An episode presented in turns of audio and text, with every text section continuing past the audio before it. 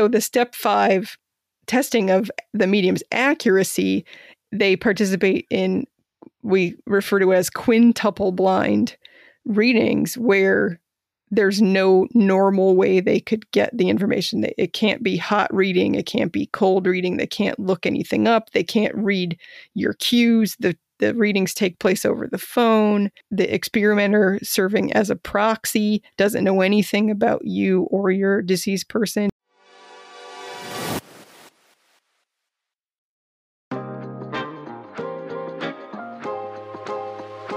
You ever wonder what mediums do with their free time? How about a 30 something year old gay medium living in New York City? Well, in this podcast, you're about to find out.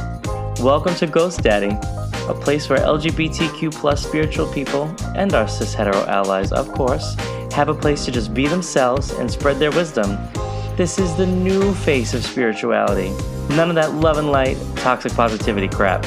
So pour yourself a vodka soda, open up your mind, and start listening.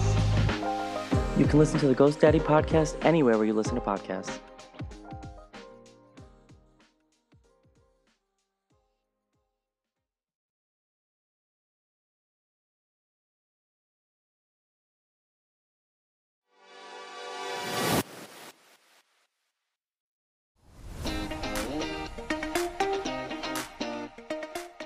Welcome to What the Fuck Just Happened. I'm your host, Liz Enton. If you listen to the intro, you know my story. If not, here's a brief summary. I'm a sciencey skeptic, and when my dad died, I took a shot in the dark and decided to investigate if there was any possible evidence of an afterlife. I assumed that was as realistic as Santa Claus, but I was desperate.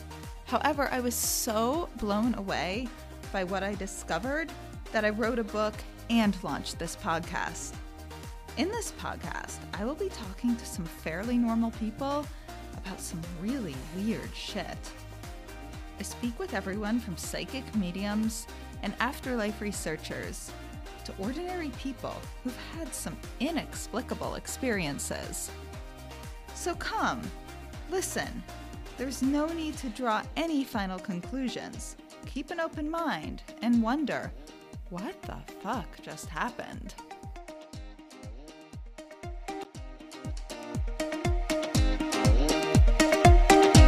Hi, today I'm speaking with Dr. Julie Beischel. She is co founder and director of research at the Windbridge Institute and Windbridge Research Center. She has a doctorate in pharmacology and many books and peer reviewed studies on psychic mediums. And these all got me through my darkest and earliest days of my grief and can't imagine those first few months without all of her research. So, welcome, Dr. Beischel, and thanks so much for being on. Thanks so much for having me. This is going to be really fun. We're going to have a really good time, Liz. I know. I'm excited. So, I want to jump in because I really related to you and your first medium reading and all your skepticism. So, how did you even get into this in the first place? I know you have a doctorate in pharmacology and you're a lot more not the typical person who initially would go be open to all of this afterlife science. Yeah. Uh, so, like a lot of people, I had a personal experience when I was in graduate school. I lost my mom to suicide. And I started to, I was a scientist. I started to look around and wonder, like, well, what does science have to say about this? I was raised Catholic and I had this, like, very general idea of this thing called heaven, but I didn't really know what that was. And so I started looking into it and I go into this story in great detail in my book, Love and the Afterlife. But the short version is I had a mediumship reading and I was like, this is something I couldn't have explained before now.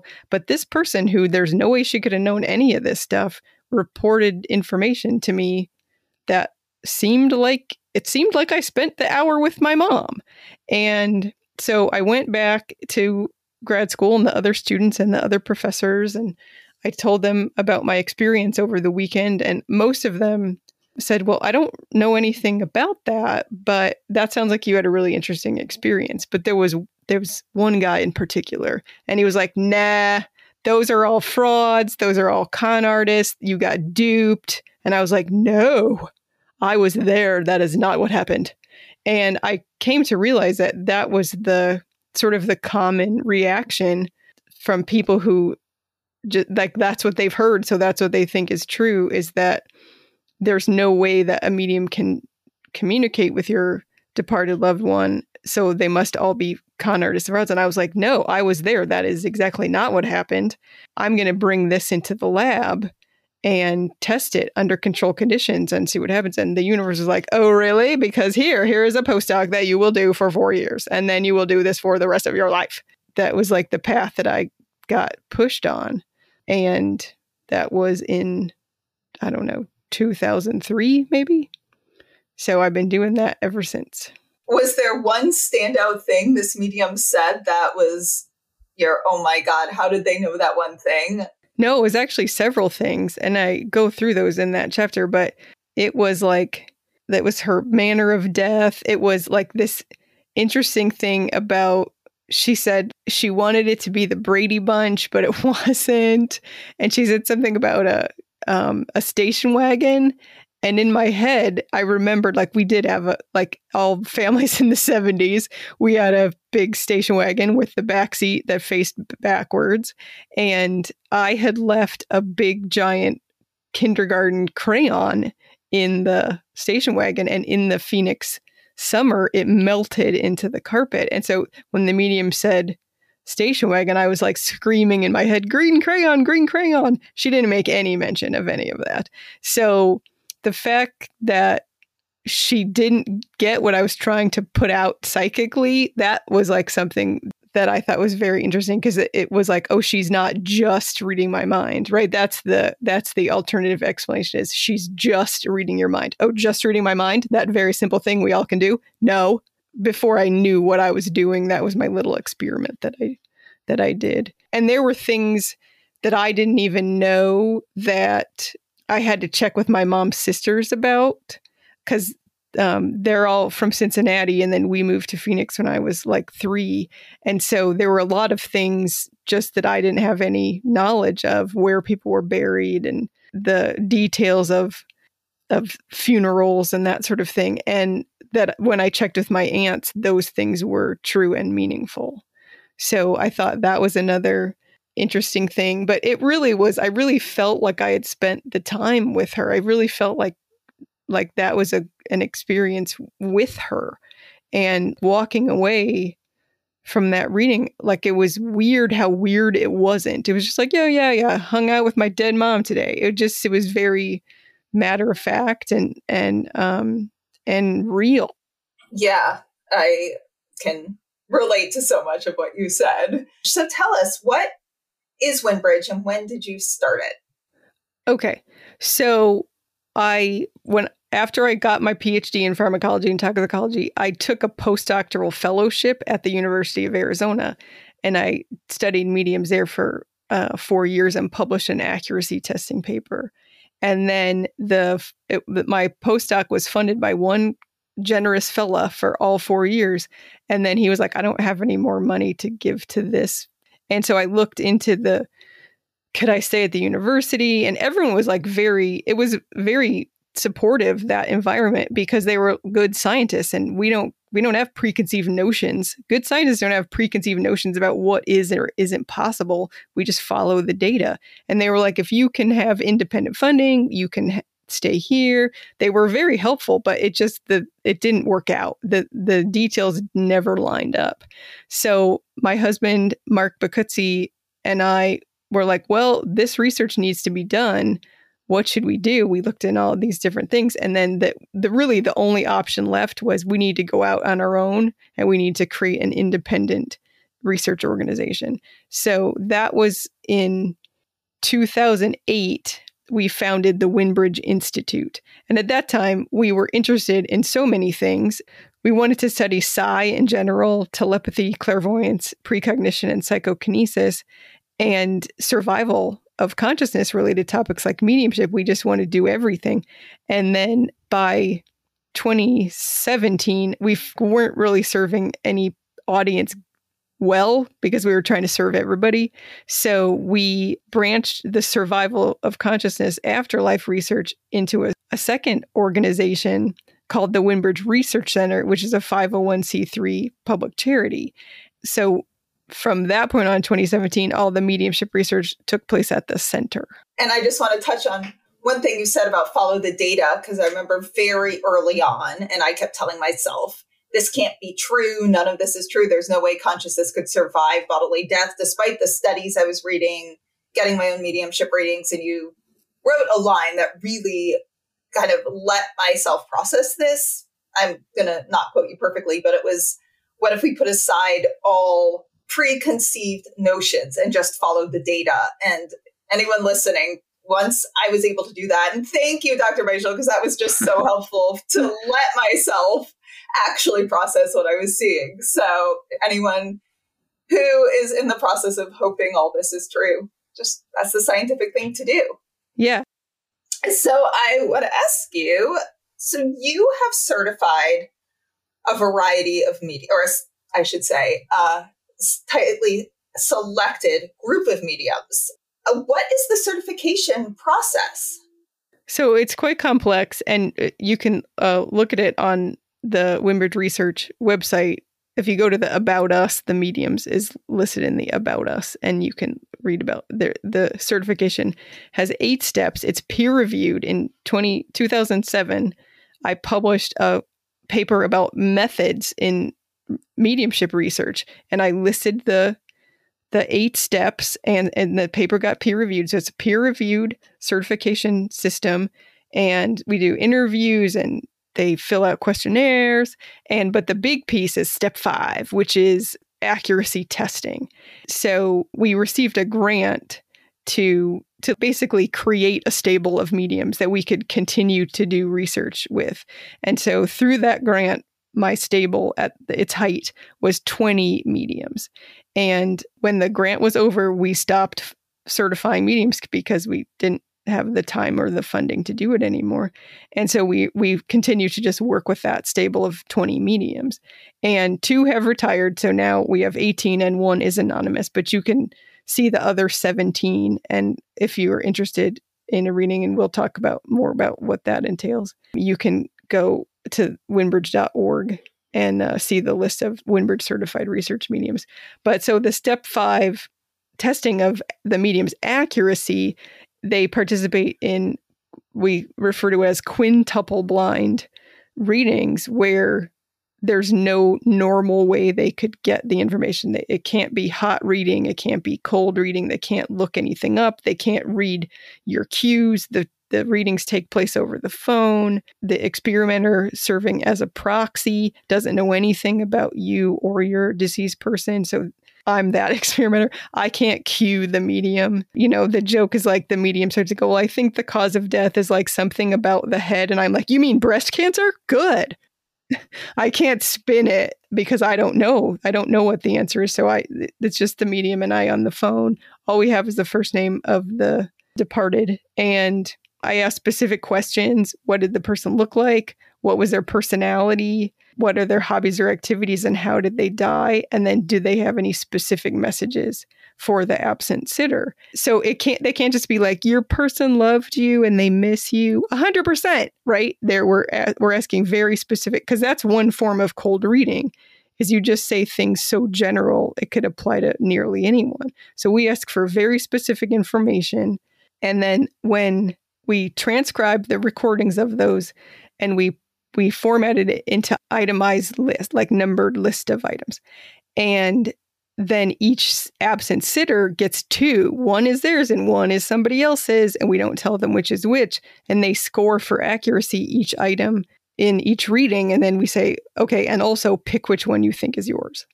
And so the, it's multiple ways of looking at it. And so at the center our at the Windbridge Research Center, our mission is to use controlled world class science and then create edu- free educational materials to help people like you at that time learn about what we, what do scientists really know about this? So we on the education tab of our website at windbridge.org there's a, a bunch of fact sheets.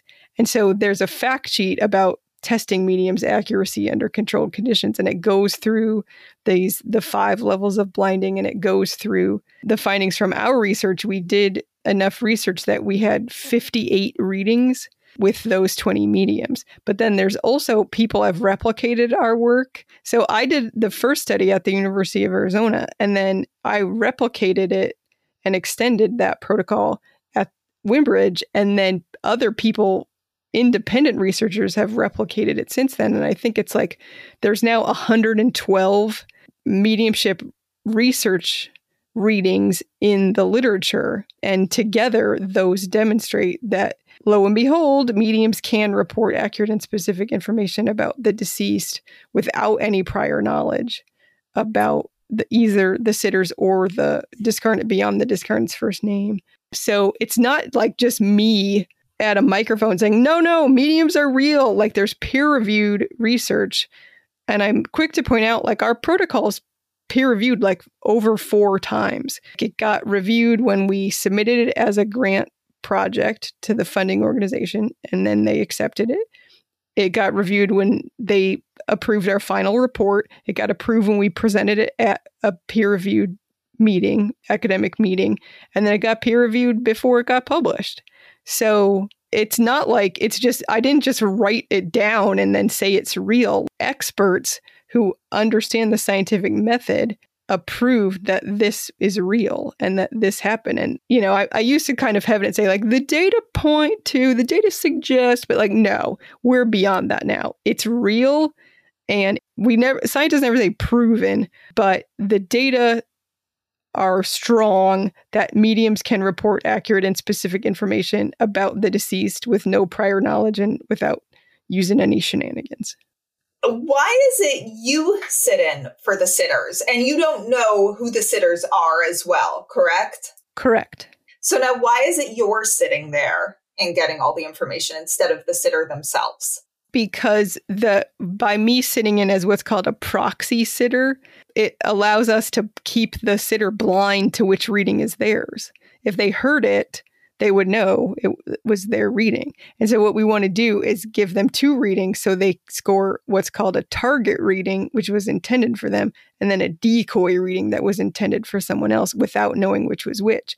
And that prevents what's called rater bias or at least equalizes rater bias. So some people are more skeptical than others, and they may, you know, not, unless it was like a huge hit, they would never say it was right. And then some people are like, yeah, yeah, everything is right. Yeah, I sort of had a cousin named Fred, right? They just would give everything uh, an, an accurate scoring. So what we do when we give everybody two readings is it equalizes that rater bias. And so in order to keep the sitter blind to which reading was theirs, they can't hear the reading as it takes place. So then I serve as the proxy sitter. It's called the proxy sitter because the mediums trust me and I have the questions and I'm collecting the data. I'm recording the reading. I'm formatting it into a list of items. So the w- the way that it works is there's five levels of blinding, three experimenters, the sitter is blind and the medium is blind.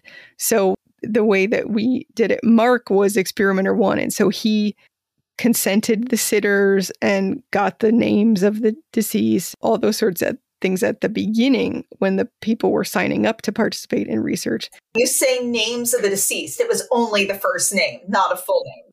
Correct. And he only he he got it from them on the phone and he only ever wrote it down. So it wasn't anywhere electronic at that time. Um so no one could hack our system and get the names or whatever. And you know, what can the name tell you? Then you all you have is first name, and then you have to say the personality, the physical description, the hobbies, the cause of death, and the specific messages for that specific sitter. And skeptics will say, "Oh yeah, you can get a lot from the name," and so our response is, "Oh yeah, prove it." and show your work. Show where you took that name, answered those questions accurately, and where you found that information. Because everybody's a little bit psychic. So you can't just use a skeptic and go, oh, yeah, it didn't work because they too are a little bit medium. Right. So the only way that you can control for these other things is to have the medium score control reading, which doesn't have, it shouldn't have anything to do with them. But what yeah, there's just so much. There's so much. Because what we found is about 30% of any reading can apply to nearly anyone. People are only so different. So there are going to be things in your reading that would totally apply to other people because people are only so different and relationships with loved ones are only so different. So you sh- you know, people shouldn't expect that it's going to be like 100% unique information that only apply you know i make the jokes all the time like unless your person was born on mars and you know has two heads and died from falling in a volcano the stuff the medium says is going to be applicable to other people as well right and then when it all comes together though and it's like 90 80% applies to your person that's and maybe one specific thing that's where it kind of becomes okay, this is me, right? Yeah. I mean, as a scientist, what we are interested in is just like the collection. So, with the 58 readings by 20 mediums, we saw an effect. And that's what's interesting. But yeah, on the ground, people, an individual person, what you're looking for is does it feel like you spent that time with your person? And, you know, people shouldn't be. I write three different chapters in my book Love in the Afterlife about what people can do to be a good sitter because it's not going to work. There are three people involved in the mediumship reading. The medium is only one of them. The other two are your departed loved one and you. And you have to do your jobs too.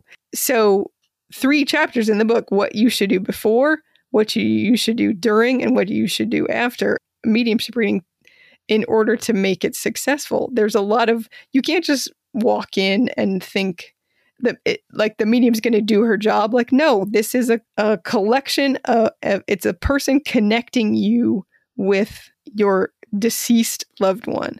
Like this it's a loving relationship and this person is going to help you reconnect. And that's all you should be looking for. There's no testing. You will never be able to employ all the controls that I have employed. We need like seven sitters before we can find a good pair. You need three experimenters you have to have a decoy. You can't hear the reading as it takes place. Like, don't worry about the testing. I've done the testing. Worry about this is an opportunity for you to get to spend time with someone you loved that has died.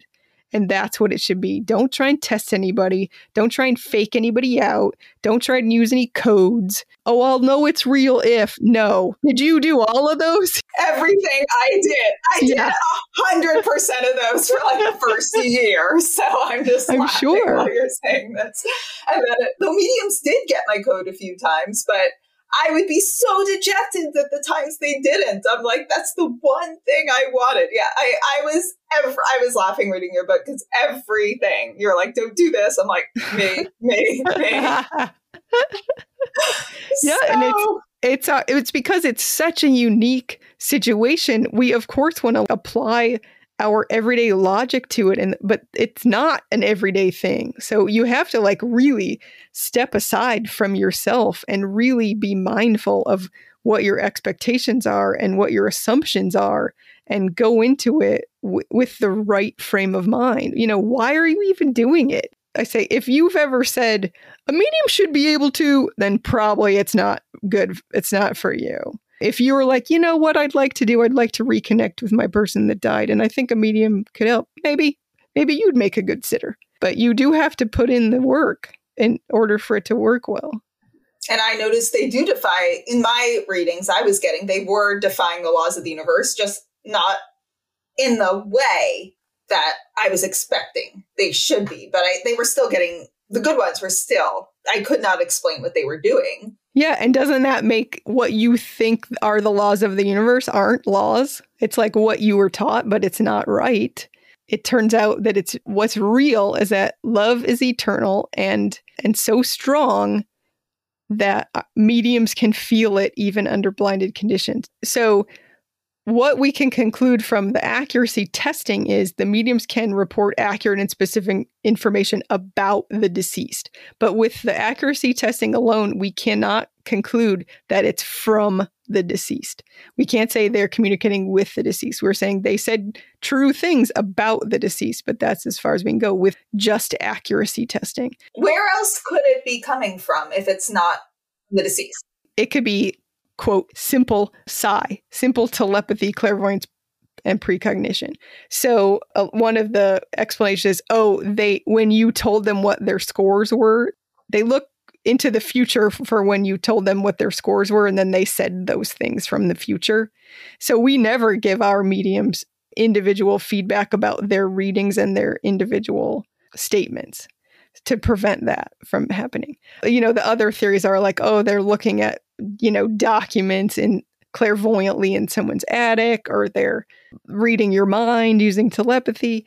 But whatever it is, they're using psychic ability. So they're either communicating with a survived consciousness of your deceased loved one, or they're using regular normal psychic functioning to use these other things to to gather information about the deceased and then spinning it to sound like they're communicating with someone in order to make money that's the theory if they truly genuinely have abilities where they're reading someone's mind that is so remarkable and still defies the laws of the universe exactly exactly so i you know Oh, they're just reading your mind? Oh, it's just that? Okay. I'm like, I can't do that. And that also is showing that somehow information is stored and communicated non locally and out of a body. And if there is a functionality that information can be stored that way, why wouldn't consciousness? That's what I always think too. Yeah. And well, my question is because you know the the rule of thumb is all mediums are psychic but not all psychics are mediums and so my question is well if it's so easy to you know read someone's mind and then spin it as that they're talking to your dead person why aren't all psychics mediums if they're just faking it then i bet mediums make more money than psychics why don't they all just do it so right there like the logic doesn't pan out and then we tested it under blinded conditions. So what we did was we used our same quintuple blind protocol and but some of the first names we gave to the mediums at the start of the reading were living people and some were deceased people. And they didn't know which were which. They didn't even know they were going to get one of each. They just knew some some readings are going to be living people, some are going to be deceased people. And like my mediums are very scientifically minded and they're like, how are you going to see an effect if we if everybody I was like, it will wash out in the numbers. Like we'll get to see it. But this, you know, what it really was was they each read one of each. so they got a name, they did a reading. What does the person look like? What's their personality? What are their hobbies or activities?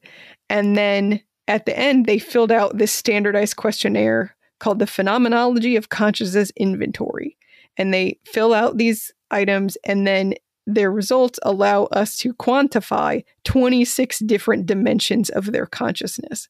So it lets us see like what was their their memory recall of the experience when it was over how what about the passage of time did they feel like they had an altered experience 26 different things and the two reading when we unblinded the data to ourselves the two conditions were very similar which we expected because they're both psychic functioning but there was one thing that was different statistically.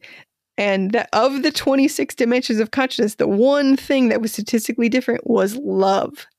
And so the mediums experienced more love when they were reporting the answers to those questions about a deceased person than when they were reporting the answers about a living person. Again, not knowing which was which, not even knowing there would be one of each. And then we also collected data where we just asked them to talk about that. And it's very clear in their experiences that communicating with a deceased person feels different than acquiring psychic information about the living. So they know what psychic information feels like. And it, this isn't it. This feels like communication. And we'd seen that before in previous qualitative research where they they describe the deceased person a separate volitional being who like can surprise them, make them laugh. So they don't experience it as as dead information, they experience it as a dead person. It's a person communicating with them. And so if you take the accuracy testing plus this idea that the two experiences are different, then based on the data, you have to conclude they're communicating with the survived consciousness of our deceased loved ones. Oh, I still get chills when I hear this. It's just, I obviously we all hope this, and it's so nice to be able to go past hope into actual data. I gotta say, we don't all hope this. I think when oh. um, Mark and I started doing this research, we were like, I, I, I, take comfort in the idea that, like, when you die, everything, it's just over and we don't have to worry about anything anymore. It's over. And so when we started to get this data, we were like, oh no, there is an afterlife. Who knew? Yeah. Oh no! Actually, that makes me feel so good to hear because you're not bringing wishful thinking no. to your conclusions and and like I had a really bad childhood and um, relationship with my mother, and so I did not need her in my life anymore. And so I didn't need for the, for an afterlife to be real. I, if she was if she was dead and gone, that would have been fine with me. But I'm a good scientist and I followed the data and it said that's not what it is. It is that she's still around. And 20 years later, when I was writing this book, Love in the Afterlife, and working on this pack of meditation cards uh, called Guidance for Grief, I was like, well, I better walk the talk. And so I was like, okay, it's 20 years, but I think, mom, I'm ready to start having a relationship with you. And all kinds of things started happening. And um, so it's it's never too late.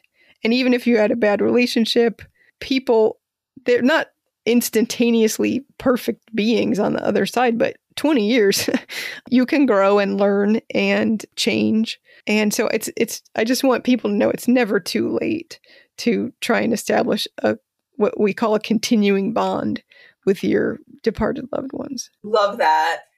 And there's another study I remember reading early on. You scanned mediums' brains when they did a psychic reading versus a medium reading versus making up a story. Am I well, correct about that? Not entirely. I want to make sure that we're clear about this. So we did EEG, we collected EEG, and we asked the mediums to enter four different states. We weren't doing actual readings, they just were like quiet in the dark with the EEG cap on and we said and they were just instructed to enter these four different states. So the first was recollection. So think about a living person that they know. Perception listen while i described a person like i while i read facts about a person. Fabrication think about a person that they made up in their head. And then communication communicate with a deceased person that you know. So prior to the experiment they all agreed to have have an agreement with their own deceased people from their family that they would show up during the experiment. So they did recollection, perception, fabrication, and communication. So we were collecting data. We had no way to prove that they were actually in communication with their deceased, their own deceased loved ones during that session. But, you know, some of them cried, and you could tell that mentally they were having that experience. And so what we were collecting data EEG data while they entered those four different mental states. There was no way for us to prove eh, eh, that they were in any of those states, but that's what they were instructed to do. And then what we found was that the experience of communicating with the deceased was different, was distinct, and that it wasn't consistent with brain activity during just like regular thinking or imagination. So it didn't it didn't look like any of those things. If it was close to any of them, it would have been perception. It would have been like that you were experiencing novel information. It wasn't like that you were recalling information you looked up. It wasn't that you you made up something or you you know you just were creating information out of thin air. Like it, what it looked like was perception that you were listening to someone talk to you is what it looked like if if any of it. it didn't look exactly like any of them club care is a charity organization founded by emma justice after the loss of her father david justice to glioblastoma club care is dedicated to supporting children and families dealing with cancer they strive to create joyful moments through meaningful projects impacting individual families as well as larger oncology communities. Funding for all projects is raised through philanthropic donations.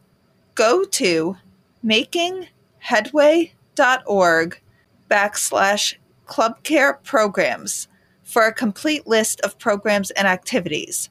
As I'm sure you've heard, the Supreme Court in the United States just overturned Roe v. Wade, which protects a woman's right to have an abortion if she chooses. Now it's illegal in some of our states.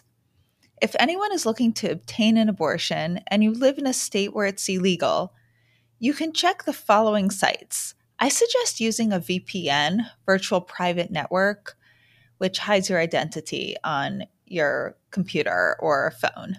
These are the sites womenonwaves.org, womenonweb.org, aidaccess.org, plancpills.org, wholewomenshealth.com, abortionfunds.org, and of course, Planned Parenthood.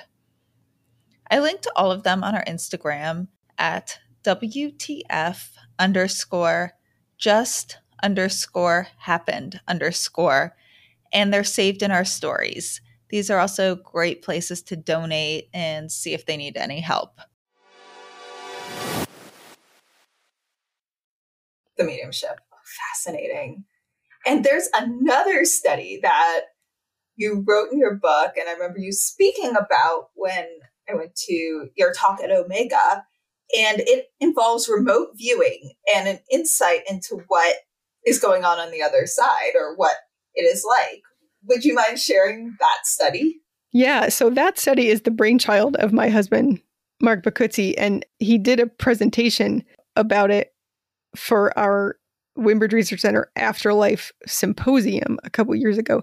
And so if you go to windbridge.org and you just search the word VISTA, you can find his presentation that has all the data. But essentially, what it is, is that he used the methods of remote viewing.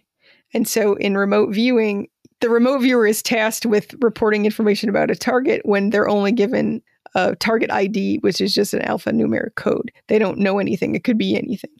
Um, it could be a military base. It could be the future. It could be where there's water underground on this plot of land. It could be anything. And so what Mark did was he assigned those codes to physical life and the afterlife. And he tasked trained remote viewers um, in reporting information. I describe some of the details in the book.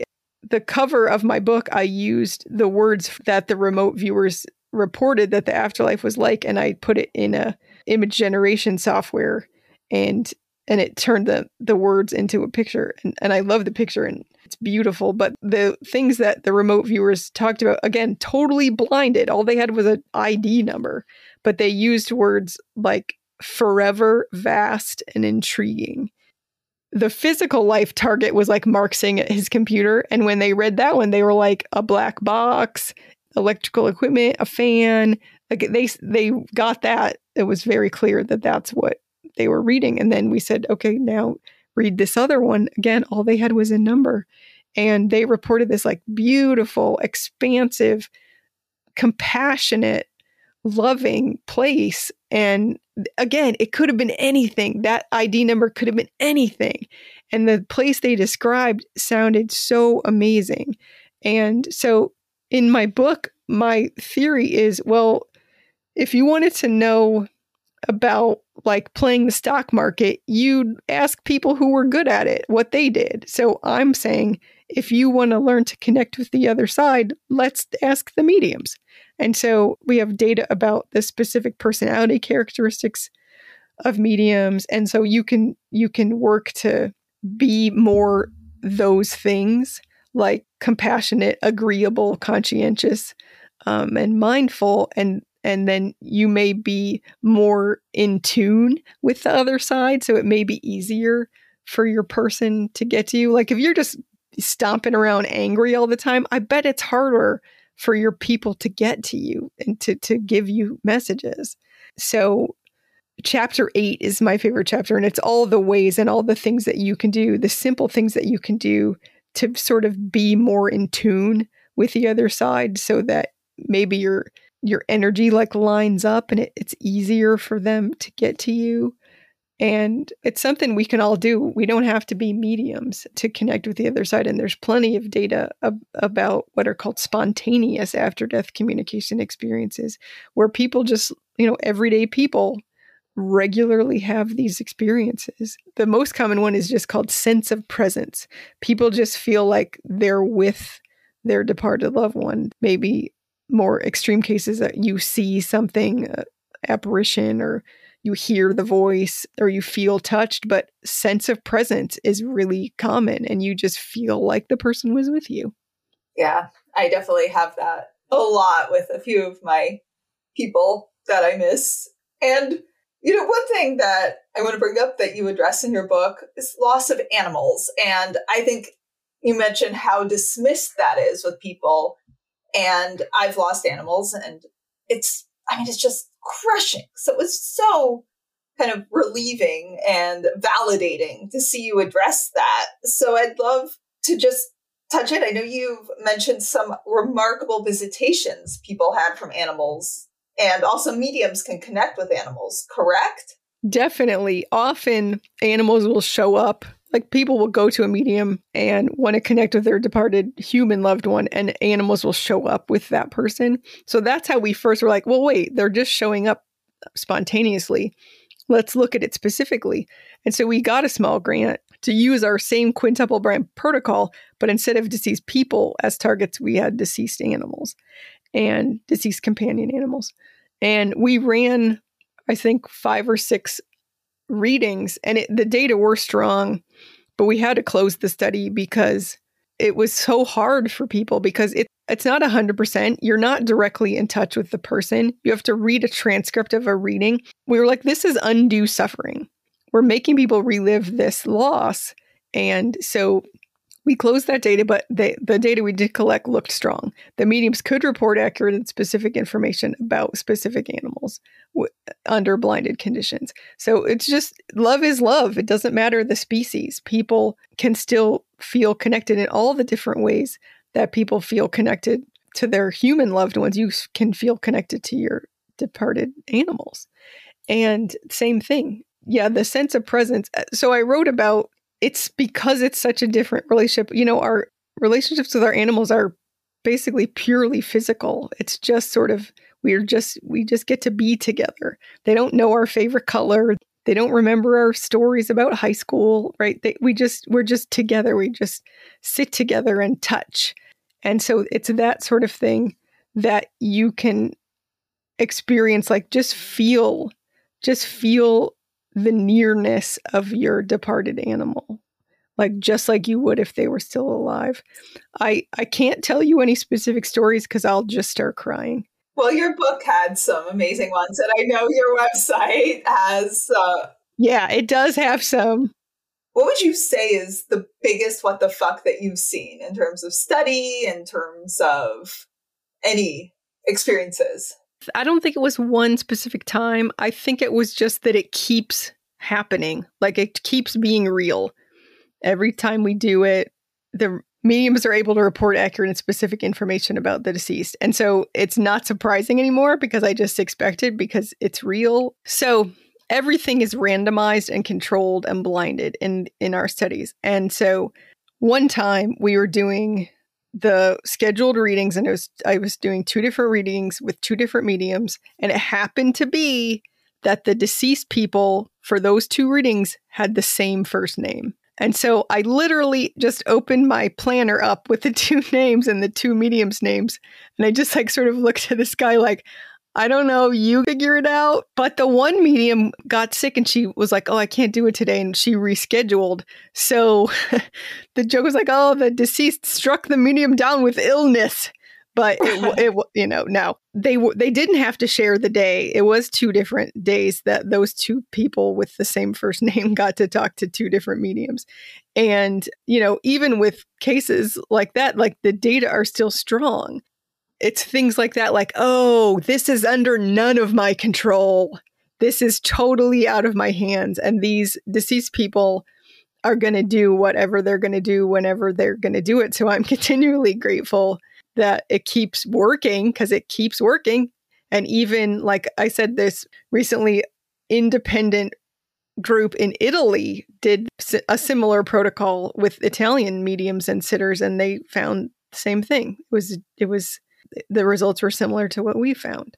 So it's just like, yep, it's not surprising anymore. Like, because it's real. It'd be like, yep, every time I throw something up, it falls down. Gravity is still real. It's like that. Yeah, I kind of relate, except I still, I'll get a medium reading or watch group ones or see remote viewing or OBE's other phenomenon. I'm still, I think I, I don't get chills to the level I did in the beginning. I wish I did, but I still, there are moments I'm just like, I am watching someone completely defining the most remarkable scientific like paradigm shifting data that I could ever fathom. And it just like the profundity of that will hit me. And it's just, it, it's amazing, this stuff. Can I ask you a question? Yes, please. Mark told me that early on in your your learning about all this stuff, you thought that I was a fabrication of like some military industrial complex that somebody had made me up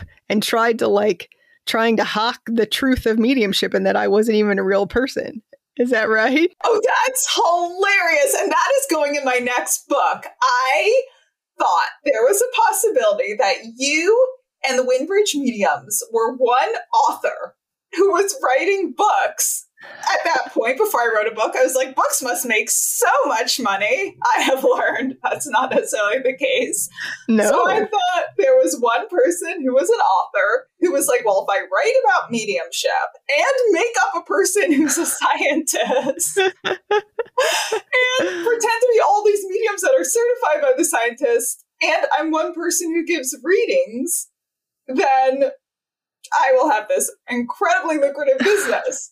and I am so glad I didn't actually do background checks because now that I've met you, that would be so awkward to be like, by the way, I, I would feel like I was being deceptive not telling someone that I background checked them. But I was close. I started researching and I found videos of you. I found videos of Laura. I'm like, okay. And I was like, first, like, took all of your photos and put them into stock um, Google of like you and other Windbridge. I was like, okay, they're all different people. And then I, so I was like, okay, I think they're all real people. But seriously, if someone were to create a scientist, don't you think the person they created would have been a man? If you were trying to get some sh- shit past skeptics, don't you think you would have had a dude do it? Unfortunately, and I'm so enraged. I, you're saying that because that's so true. It'd yeah. be like a white, like 45 to 50 year old, like square jawed, like waspy man, which is so enraging to think about, but that's so true. Yeah. Oh, yeah. and something hopefully will change. Um, don't get me started. Oh, that's another topic, and I could just, oh, it gets me so angry. And hopefully, that's another thing that will shift. But speaking of irritating things. To me, this is the most paradigm shifting thing. And I spent a couple years early grief just thinking, once I established you were a real human and you know, all of the others like Laura and Joanne and all of you were real humans, um, I just kept delving in further and further. I even reached out to skeptics and said, Can I send you my medium readings? And can you tell me how they could possibly be doing this? This is the list of, you know, controls I took. And I would get just absurd emails back, like mediums all cheat. You shouldn't be paying them. I was like, but you didn't address any of my questions. I would even pay you for your time to help me troubleshoot. And no one took me up on that offer. Yeah, that does not surprise me. Because I just thought, well, you know, I don't think I'm stupid, but I assume there's, oh, obviously a layer of scientists and people and skeptics who are a lot smarter than me and they were seeing something that I was not capable of understanding. Just mm-hmm. the way if I saw a magic trick, I mm-hmm. can't tell you how it's done, but a magician can. Mm-hmm. So I thought I was missing something. And I have come to conclude that I am not. Why do you think? I mean, this is just sometimes I'm at a loss of words when I talk about this stuff because it is so profound. It's as if we discovered life on another planet or broke the speed of light barrier and string theory of other dimensions. Why are the biggest scientists not rushing this data? I think it's because, well, the human brain does not like change. And depending on your, literally on your neurology, some people who usually identify as more conservative versus people who identify as more liberal, people who think of themselves as liberal, when they're faced with new information, the frontal cortex of their brain lights up like, oh, that is interesting. But people who are more conservative and skeptical, when they're faced with new information, literally the amygdala lights up and it tells the body we're in danger. And so these new ideas literally make people feel like their life is being threatened. So it's like neurologically, physiologically impossible for those people to rationally read these papers and accept it that that something is different than what they've always believed. It takes someone very specific to be able to go, yeah, this is different, but and I don't know and it's different from everything that I've always heard, but I'll follow the data and look at the the methods and and land where the data point me and that like not everyone can do that. And that's unfortunate because if you could it would really alleviate your suffering about your own death about the deaths of the people and animals that you love. I don't need you to believe this but you'd feel better in your life if you did. And so it's unfortunate but people are stuck in their dogma and they don't want to they fear change. Humans fear change. All humans fear change. And so it's different and they don't like it. And so they just won't even entertain the idea that it could even be possible. They won't even look because it can't be possible. So I'm not even going to look. I'm not going to waste my time. That's what we hear a lot. And so I'm not arguing with those people because I think some of them, at least neurologically, they couldn't even entertain what I have to say anyway that makes so much sense. I never really heard the neurological argument, but that also ties into what we were just saying about that just this horrible sexism and you know idealized white male that people are having such a hard time getting past that. The thing that stood out to me, especially reaching out to skeptics who said they were dedicated to this, and if I mean, I guess I am dedicated to this, but if I was dedicated from a skeptic, I guess I am from a skeptic percep- pers- and the data is just so strong. But if that's why I just couldn't understand that they were skeptics, they were using all their time focusing on mediumship and then I would think they would just be so excited getting every bit of data and just keep a constant curiosity and open mindedness, which I think if you're pursuing a certain avenue, that's what you always need to do. I mean, if someone's just like, I don't believe any of this, and they're doing a trillion other things, and this isn't where their focus is, who cares? But if this is where your focus is, and grieving people are turning to you, and keep in mind that people who identify as skeptics and they make their living being skeptical, they would lose their job if they changed their mind. So they can't. But whereas a scientist we follow the data wherever it goes. But a person who identifies as a skeptic, they'll never be able to say it's it's something else because that they're making a living saying this is all bullshit. So to change your mind is that's literally career suicide. Your meal ticket is gone if you change your mind. Like how can you trust someone for the truth who cannot change their mind? I think of that article Michael Shermer wrote. I'll link to it in the show notes. And, and for anyone who doesn't know who he is, he's a well known skeptic. And he shared a fascinating anomalous experience. And instead of his audience responding, like, wow, we've trusted you for years and this is really interesting and you've given us no reason to not trust you. This makes me curious. They attacked him and attacked him. Yeah, they were like, apparently, I think they were like, apparently you have become mentally ill. And how can you explore anything open mindedly if that's how you're tagged? Yeah. Whatever I find, I'm still a scientist. Whatever I find. I was surprised as like I'm a hardcore scientist. And when we got those results from where the one factor that was different in the blinded living and deceased target readings was love. Oh, that's so woo woo. Now I have to follow the love, like, oh, love. It's all touchy feely like that's so not my personality but that's where the data pointed. And when i looked into it lo and behold love is a huge component of end of life experiences in the dying and like people in hospice are heavily studied and there's a lot of love there. Near death experiences a lot of love there. Out of body experience like all these things like it was all pointing like oh this is it. This is the cornerstone of the afterlife. And if we want to be connected to it, we have to bring love into our lives.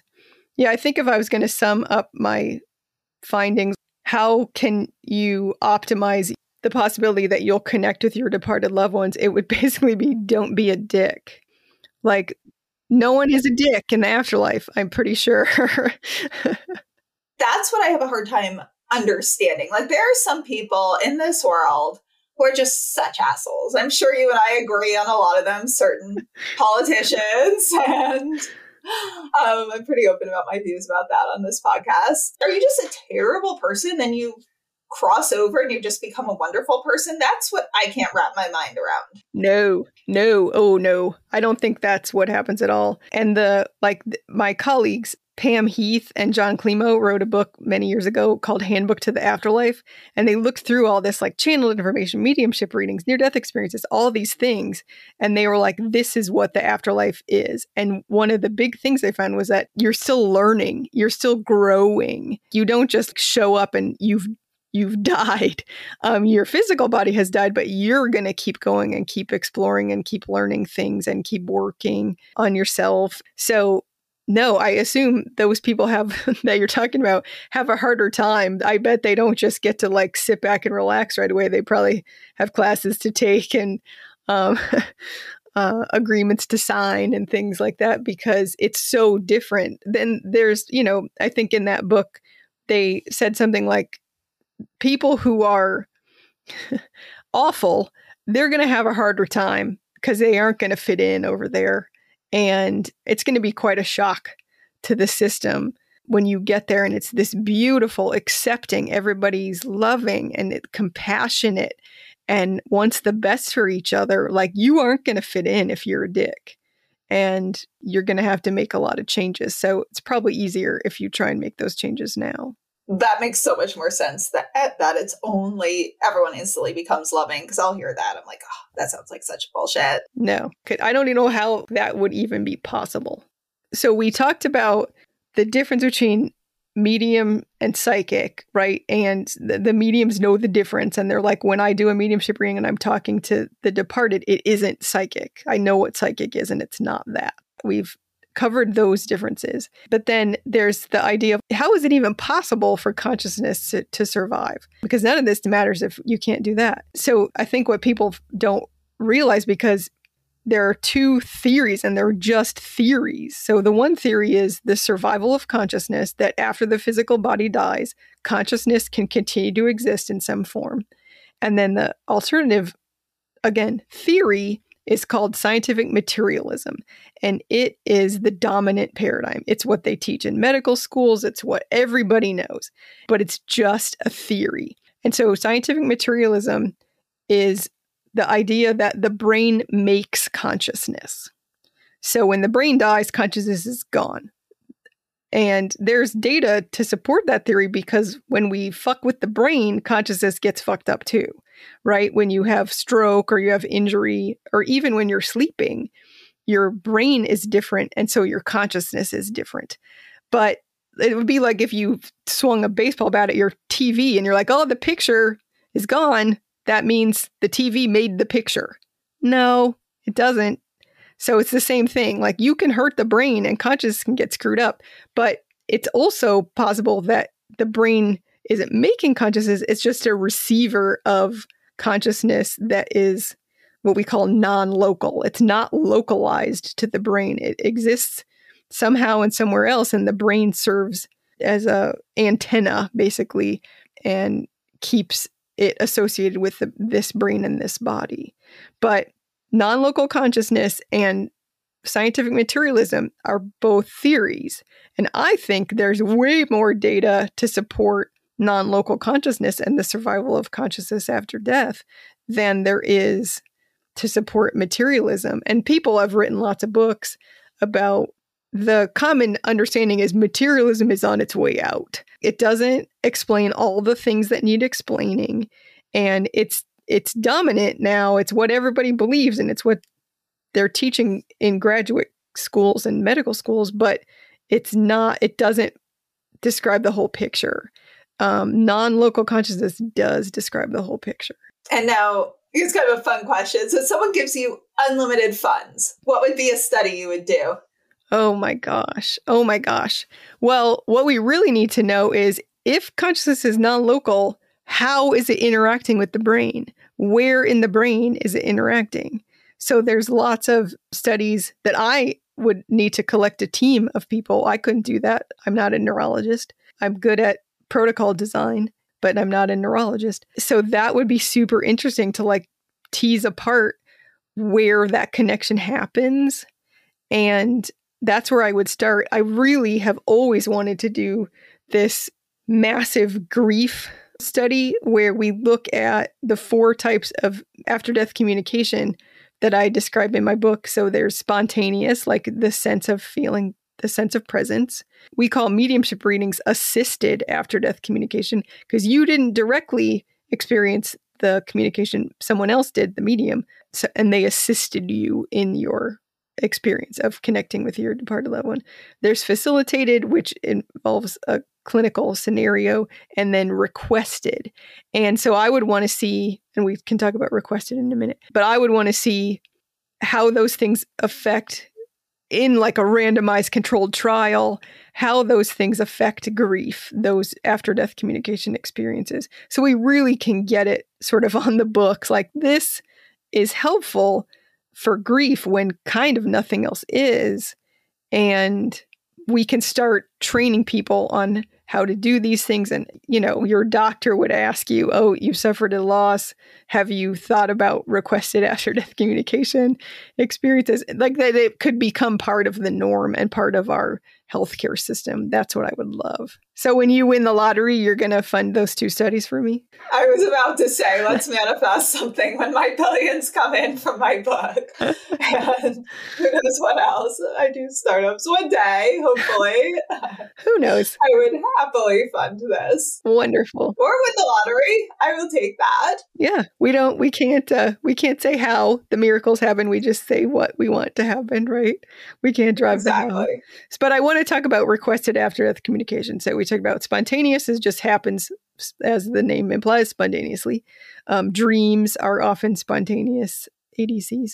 And then facilitated requires a, a clinician in a specific protocol. Assisted is a mediumship reading. And then requested is when you do something in order to create a situation in which an after death communication happens. So I was 20 years into my research and I was like uh, this is strong research. These are these are good protocols. This is good data. This isn't changing the world like I'd hoped. And so I was like what how can I reach people directly? So I wrote this book Love and the Afterlife available in Kindle and paperback on Amazon and I developed it's really good. I just finished it. Thank you. And I developed this meditation deck of cards many years ago, and then a, a international publisher picked it up, and so now these cards, which it's called Guidance for Grief, Wisdom to Help You Stay Connected to Your Loved Ones After Loss, also available on Amazon. And so, what the Guidance for Grief cards do is you shuffle them and you pick one every day. And some of the cards are signs. So, it, it says, Today I'll be on the lookout for insects. And I'll and I'll accept that that's a sign from my loved one. And there's a bunch of different signs. And so that way it, it, it employs the power of synchronicity and randomness that you and your deceased person can have this miraculous experience like oh this card got called and then i saw a butterfly like oh now it's a little more a little easier to feel like it's meaningful than if you just like yep that's a butterfly and it's hard to determine what things like all signs are usually mundane everyday things. Like you can't have a sign where like the laws of physics are broken like oh i got a sign from my loved one and mars now revolves around the moon. Like no. Those are the types of signs i asked for in the beginning. I asked for I was like, I want to find an alive, not a toy, pink and purple turtle that walks through my room. I was like, okay, now I know they probably have to work within the laws of physics. Yeah, like you, that's impossible. That wouldn't, that couldn't happen. That's impossible what you were asking for. So you can't do that. So these signs in the cards, they're possible things that people have who report spontaneous experiences report a lot of the times. So it's things that are are possible and that could happen. A sign has to be something that could happen. It couldn't be, I'm so sorry that you did that, that you tried to get like I'm not going to believe it till and the impossible happens. Right. I mean, I think I was just doing lots of different tests and experiments, and I was seeing things defied. But I, I definitely, as I said, I did every single thing a sitter shouldn't. in terms of like being too skeptical, not in terms of ever giving my information or more information. And then I asked for like, yeah, I was like, well, if you're defying the laws of the universe by surviving, then I need a sign that defies the laws of the universe. But I ended up getting such remarkable signs, as well as, I mean, a trillion other things that happened, as well as your studies. So, I mean, it, it was a build up and a slow one. And I still, on my griefy days, I'm like, oh God, there's a catch and I'm missing it. But I don't even think anymore. My worry, and I, I just would like your opinion about this too. My worry no longer is, oh, mediums are cheating. I know the ones I know are not, or that this stuff that happened didn't happen and it's a magic trick. I worry now that physics is going to find an explanation that has not yet been discovered that explains everything that's happened, and the answer is not survival. Oh, I can't say that that's not going to happen. That's the other reason why people are skeptical of these things because there's no defined mechanism. We can't say, oh, this is how consciousness can survive death. It just seems like it can. It's just something consciousness can do. But there's lots of things we don't understand how they work. Like my training is in pharmacology, and there are dozens of drugs on the market that we don't know how they work. If you look it up, it'll say mechanism of action unknown. But they keep making them, they keep selling them, and it keeps helping people. So there's lots of things. We don't know why people yawn. We don't know why people dream. Like there's lots of things in your everyday life science can't explain. And so it's it is logical to believe things that don't have a mechanism because they're all around you. And we don't know. We don't know how this can happen. I don't have an answer for how this can happen. And but it seems like it's just something consciousness can do. Like you were saying, it, it breaks the laws of the universe, but it doesn't. We just have to broaden the laws of the universe. Clearly, this is happening.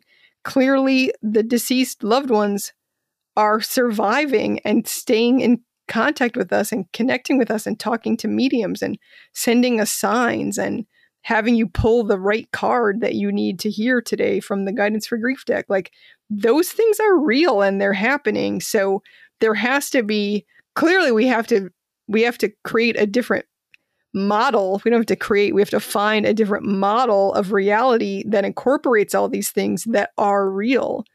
But they are. I don't think that physics is going to come up with the here's the reason why these things aren't real. I think it's going to be like here's the larger model that incorporates all of these things that are truly real. And if we look through history and across cultures all over the world, people staying connected with their departed loved ones is commonplace. So we're the weird ones. Modern society is the weird, like if other cultures and other times looked at us, they'd be like, You idiots. Of course we stay connected to our loved ones. Of course love is the cornerstone of the afterlife. Of course we're still able to communicate with our animals that have died. We're the weird ones. We're the ones not making any sense. This is just how it works.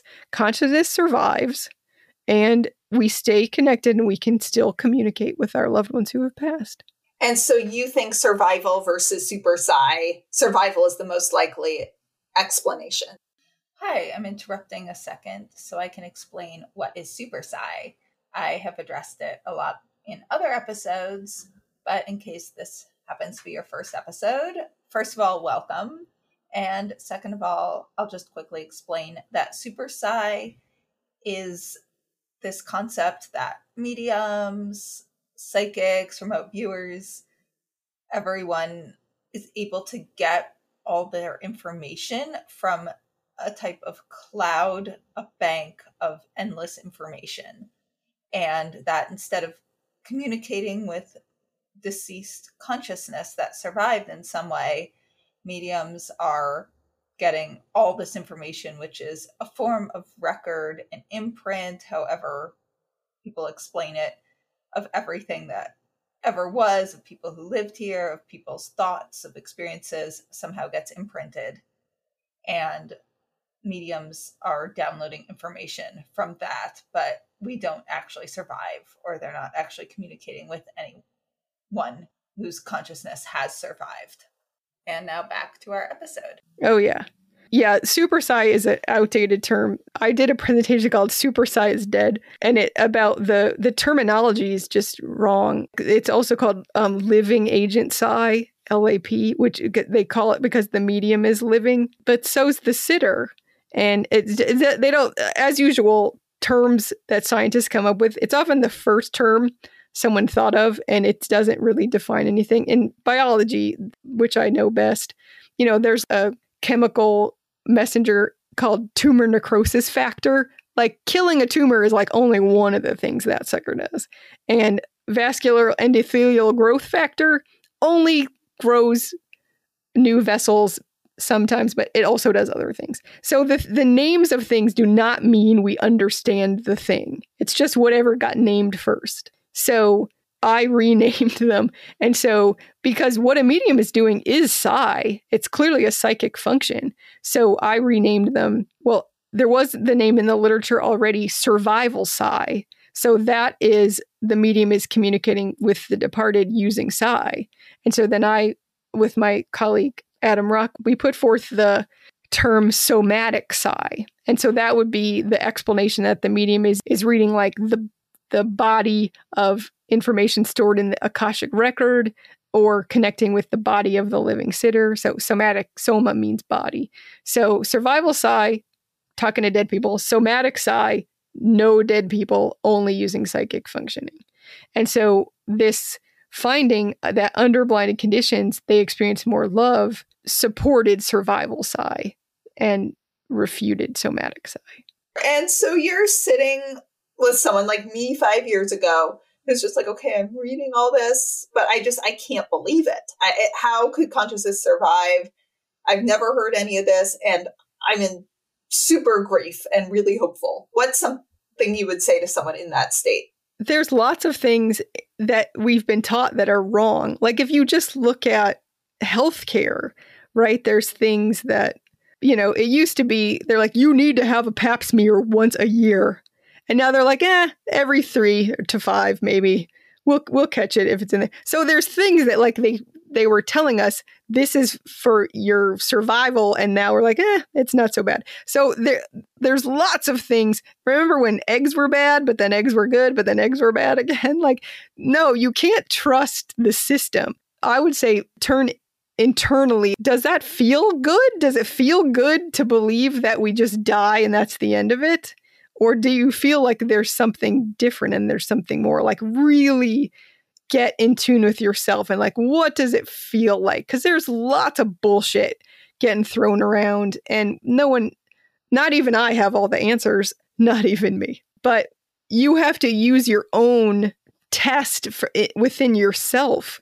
Does that feel right? I don't, you know, like our bodies are really knowledgeable and they have lots of wisdom. Like our sense of taste keeps us from eating poison. Our sense of smell keeps us from eating rotten food or getting too close to infection or, you know, bodies that are decaying. So your body has a lot of its own internal wisdom and sit with that, be quiet for a moment. In my book I talk about meditation. It, the data are that that the best way to be more psychic is learn meditation.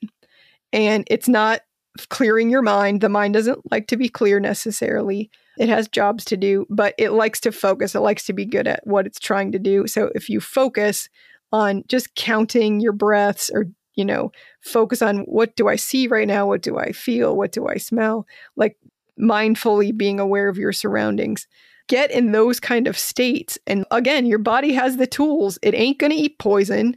It ain't going to spend time with a corpse it knows those things are bad. So, does this idea of scientific materialism does that make you, what does your body have to say about that? Do you think that when we die, when the brain dies, that's the end of it? Or do you feel like there's more than that? N- over 90% of people in surveys believe in an afterlife. So it it's not weird to believe it. Even people who don't believe in an afterlife will still report having experiences of after death communication. They'll say, I don't believe in an afterlife, but I did connect with my departed mother or whatever. It's about the semantics, it's about the language. And so get language, get the frontal cortex out of the system and like feel it in your body. What does your body, what is the wisdom of your body telling you? I'll just add that a lot of people I have heard since I've started opening up that this is what I'm doing, and now it's pretty public. So many people have said to me, I don't really believe this, but, and then they have an absolutely yeah. inexplicable story. Exactly. It doesn't, yeah. Guess what? Your uh, departed loved ones don't care what you believe. If they want to be connected to you, they're going to be connected to you. It doesn't matter what you say you believe.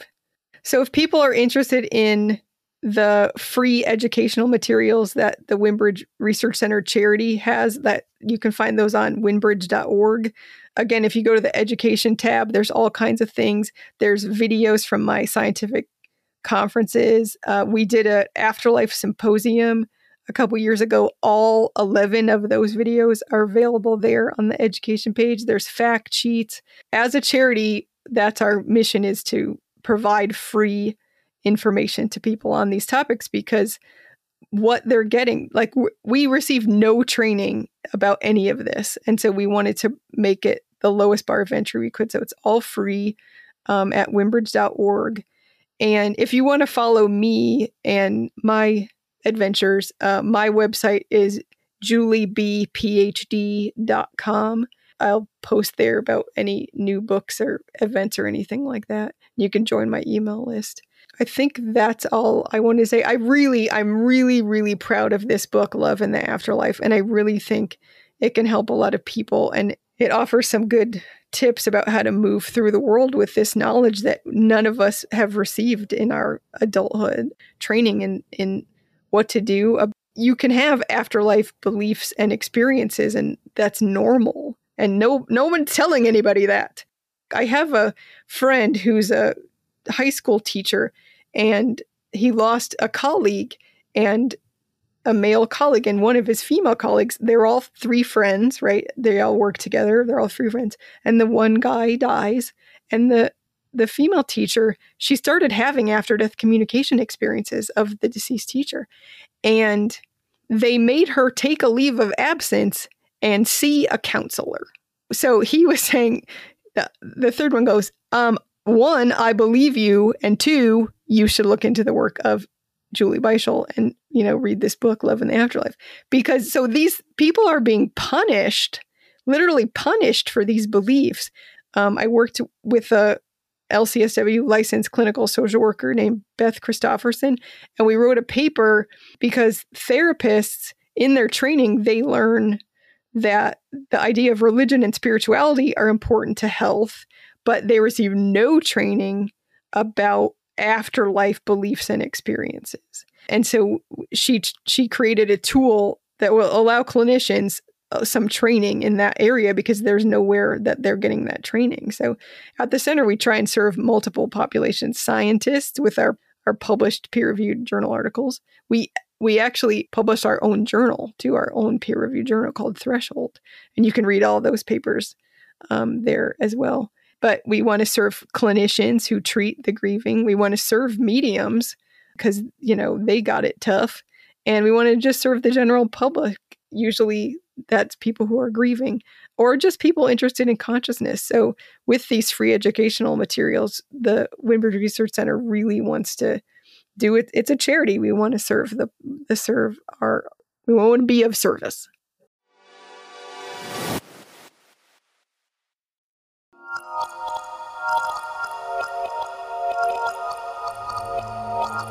Approximately 185,000 murder cases went unsolved from 1980 to 2019. On average, 66% of homicides are solved each year. So, what about the other 34%? Alarmingly, the number of murder cases that went unsolved by police hit a new high in 2020, resulting in only 50% of cases being solved, leaving far too many families with no answers, no resolution, no closure. That's why we investigate and report on unsolved cases, to spread the word in hopes of helping families who are searching for answers. We don't sleep, we're just actively looking for her.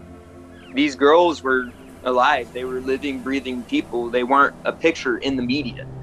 There was a, a body found in a truck recently.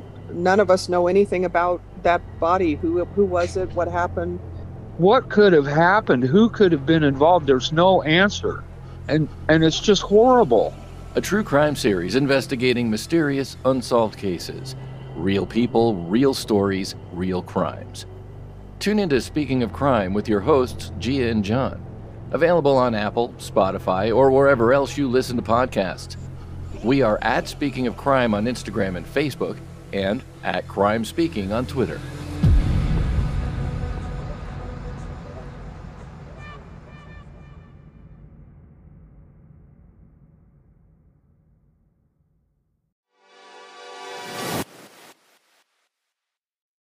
Hi, everyone. I'm so excited to share that my book, What the Fuck Just Happened? A Sciencey Skeptic Explores Grief, Healing, and Evidence of an Afterlife, is available now for sale. If you go to WTFJustHappened.net, you can see the link to buy it. I'll also have the link in the podcast show notes. I know many of you want to know how exactly did I come to change my mind about the afterlife? Well, this book is all about the first stages of my exploration into this afterlife evidence to where I'm at today. It starts with the awful part of when I lost my dad, how, as a science minded atheist, I first began to explore if there was any possibility of an afterlife, and what and who I found most compelling. I also share some stuff that was not so compelling, such as a very clearly fake psychic medium reading and a pretty ridiculous seance.